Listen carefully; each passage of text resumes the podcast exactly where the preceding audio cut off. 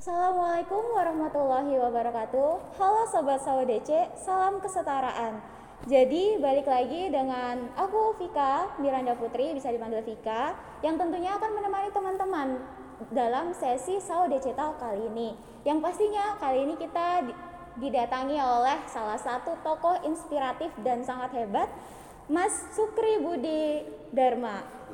Atau bisa dipanggil Mas Butong ya, Mas? Iya. Halo Mas Budi. Halo Mas Butong. Gimana nih Mas kabarnya kali ini? Alhamdulillah baik. Alhamdulillah baik.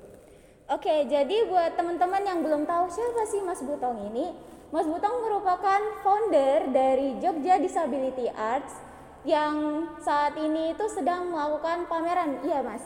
Uh, pamerannya udah. Oh iya, pamerannya udah 2021 kemarin. 2021. Oh iya, benar sekali.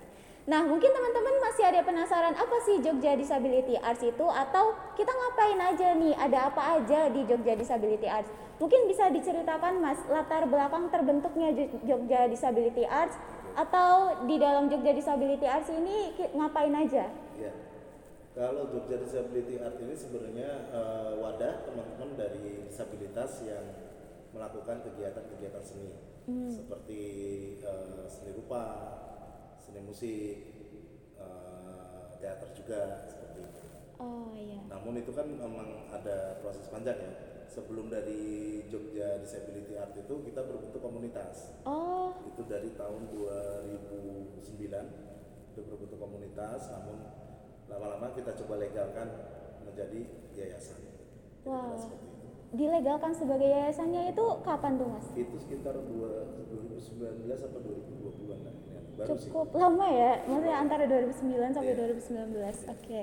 nah menarik nih mas ketika saya membuka uh, laman dari Jogja Disability Art sendiri saya itu menemukan suatu kalimat yang sangat unik we are subject not object okay. ya mas itu mungkin bisa kita bilang itu kayak suatu tagline ya mas. Kira-kira itu makna dari we are subject non object itu apa mas? Apakah ini masih ada kaitannya dengan teman-teman difabel di luar sana yang mungkin masih menjadi fokus perhatian jika ya. di antara masyarakat begitu mas. Oke. Jadi gini sebenarnya uh, itu bagian dari kata-kata itu adalah doa ya. Iya. Ya kan itu bagian dari harapan dari doa kita bahwa teman-teman ini bisa menjadi subjek dalam dalam masyarakat. Uh, paling tidak di dalam ruang-ruang masyarakat teman-teman itu bisa menjadi subjek bukan hanya menjadi objek. Sebagai contoh misalnya kalau dalam dalam dunia seni ya e, pameran gitu. Teman-teman pun e, diharapkan mempunyai keterlibatan juga di dalam dalam apa penyelenggaraan e, apa namanya e, sumbang saran ide mengenai bagaimana event ini harapan seperti itu bukan hmm, hanya sebagai yeah. objek karena selama ini juga kita lihat banyak teman-teman disabilitas itu e, hanya dijadikan objek yeah. sebagai pemenuhan wacana terus narasi-narasi kepedulian. Iya benar. Kira-kira seperti itu. Berarti emang harapannya teman-teman difabel ini bisa menjadi pelaku, pelaku yang berkontribusi juga ya mas dalam masyarakat. Oke. Okay. Dan itu sedikit menambahkan itu juga kita kayak uh, menginformasikan ke luar dari teman-teman disabilitas masyarakat bahwa uh, harapan kita juga ya teman-teman ini di, dijadikan subjek. Gitu mm, kan? Iya uh, bukan bukan sebagai objek aja gitu teman-teman ini punya kemampuan kok gitu ya.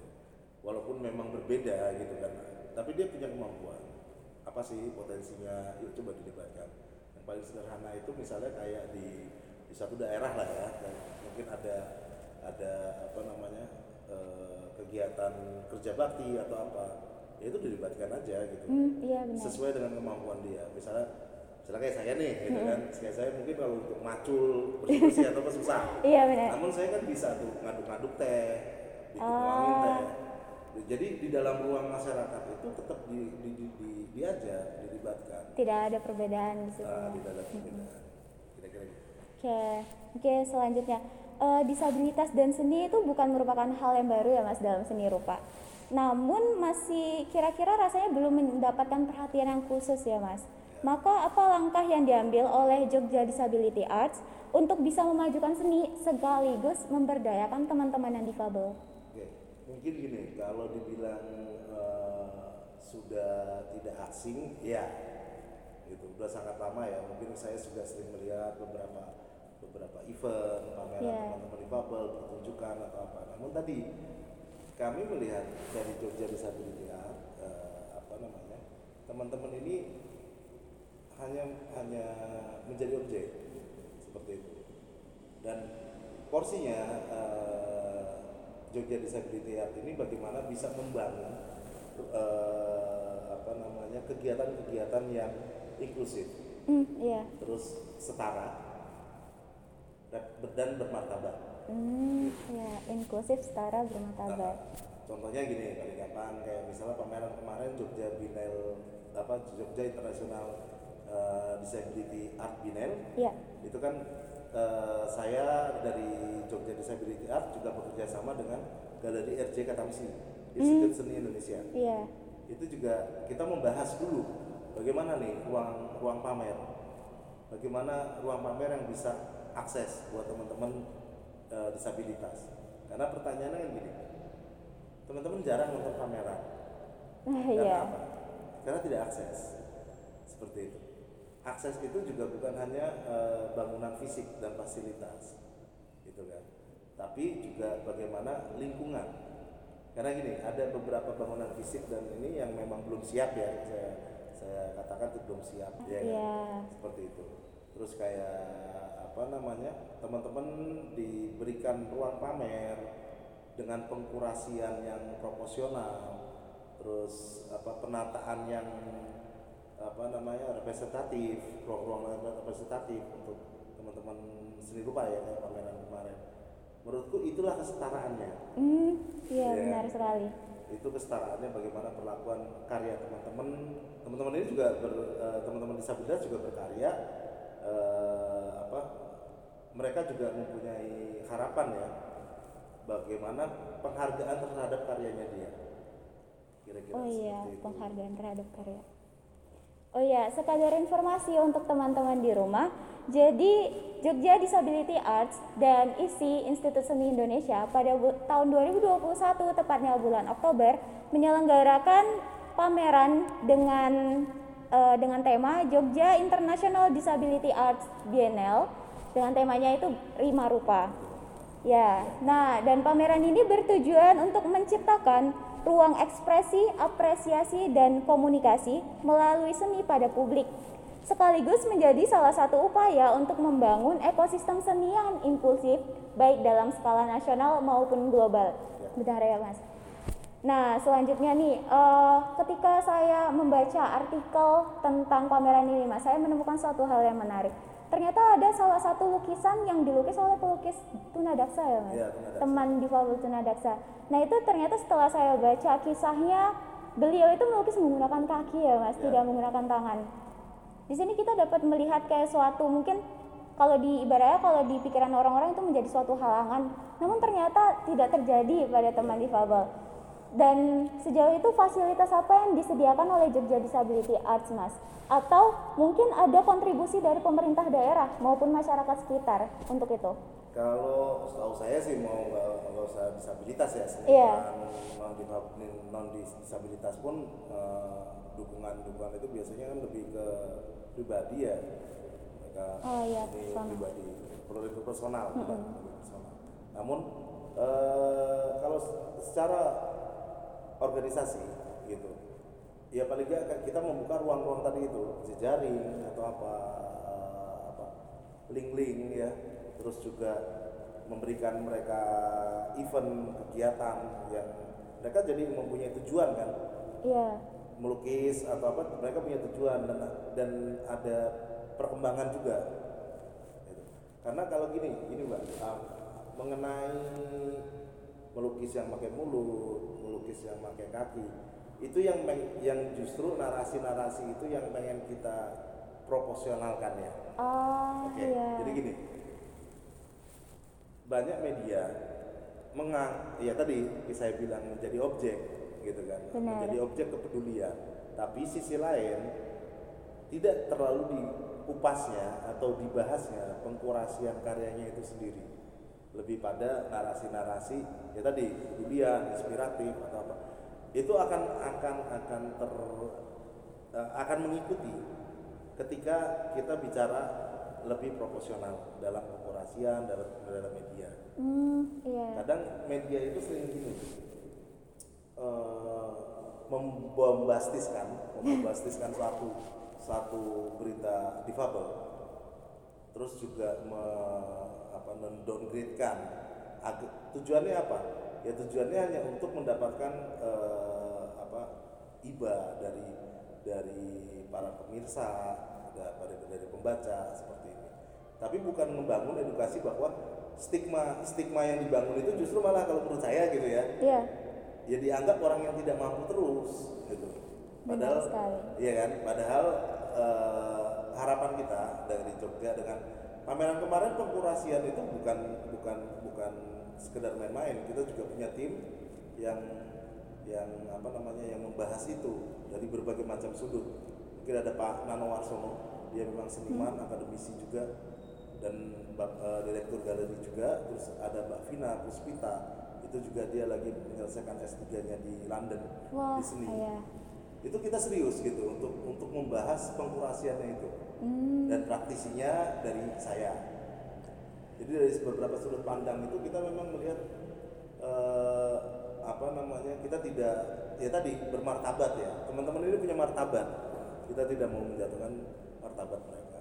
iya, benar sekali. Eh, mungkin kalau misalnya boleh tahu nih Mas, hambatan-hambatan apa yang dialami? Bahkan sebetulnya sih semua hampir sama ya menurutku ya banyak lah secara pribadi atau apa gitu. Iya. Namun kalau secara umum yang di ruang-ruang masyarakat, wilayah-wilayah masyarakat itu tadi bagaimana kesempatan teman-teman untuk eh, apa namanya aktif di dalam kegiatan-kegiatan seni rupa, eh, ada seni terus juga eh, terlibat atau apa itu yang masih mungkin ruang-ruangnya belum belum belum belum terlalu terbuka ya Berarti ini PR-nya kira-kira ke masyarakat ya Mas, dan mungkin media media. uh, untuk bisa mulai merubah stereotip, tidak Betul. menjadikan teman-teman disabilitas ini sebagai objek. Nah sejauh ini eh, dengan adanya pameran yang kemarin itu ibaratnya standarnya internasional, bagaimana respon masyarakat akan kehadiran seniman dari teman-teman difabel? Oke gini, eh, saya sedikit cerita Iya. pembukaan. Pembukaan itu kan mungkin karena pandemi ya, akhirnya kita tetap pakai live YouTube. Itu live YouTube pembukaan itu yang nonton itu hampir berapa negara? Kan peserta pameran ini ada 11 negara. Wah, Tapi yang, yang nonton live YouTube itu eh, itu dari ada dari apa namanya dari Prancis, Belanda, yang justru bukan eh, peserta pameran. hmm, Dan itu mungkin ada sekitar 20 apa sekitar 20-an lah. dan 20-an. mereka itu bukan orang Indonesia ya Mas, Iya, dari dari- asli. Iya, dari negara Oh. asing. Yang nonton live YouTube itu ya. Iya.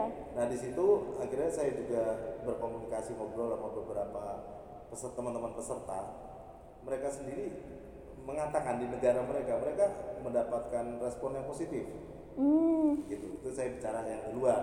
Yang Iya. di Indonesia ya jelas. Tidak ada jelas respon positif. Namun eh, apa ya perjuangan masih panjang lah intinya gitu. benar sekali. Mungkin itu yang di negara-negara luar itu mungkin bisa dijadikan contoh bagi masyarakat Indonesia ya Mas.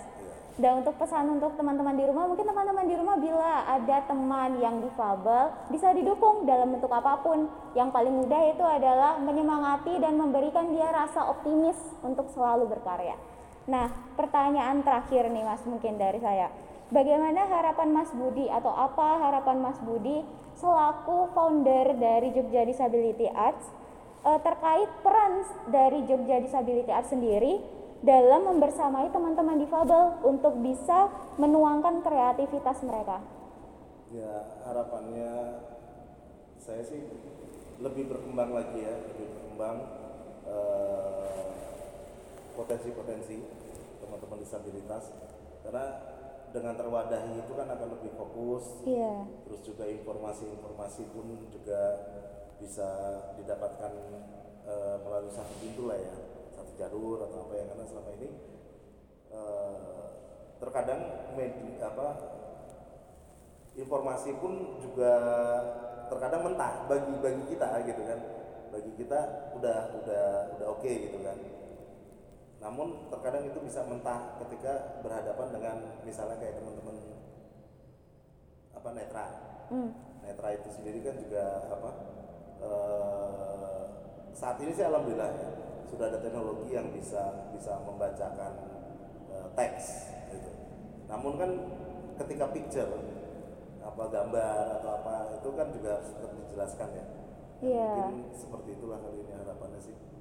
Oke, berarti emang lebih ke perangkat-perangkat yang ibaratnya membantu dari teman-teman difabel. Ya sama regulasi terus sama di jaring itu kayak misalnya di akademisi itu apa kajian-kajian seperti itu ya diharapkan lebih lebih ada kajiannya Iya, benar sekali. ya.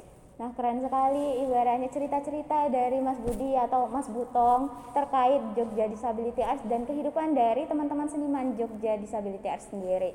Nah, eh, terima kasih ya Mas Budi, Mas Butong atas semua cerita dan hal-hal hebat, hal-hal seru yang sudah diceritakan di sore ini.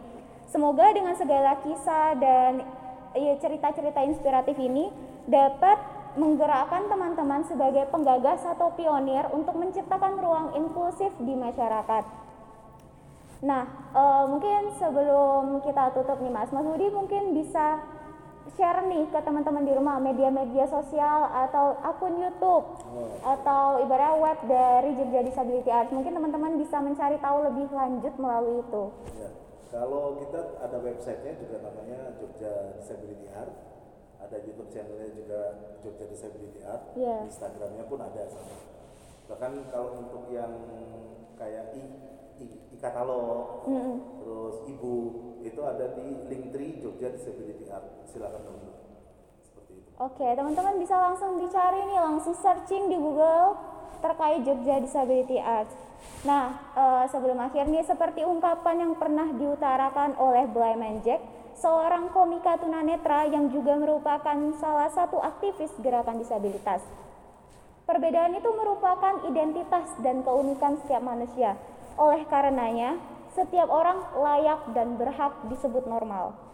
Oke, maka eh, sebelum kita tutup mungkin kita bisa salam kesetaraan seperti ini ya Mas, salam kesetaraan.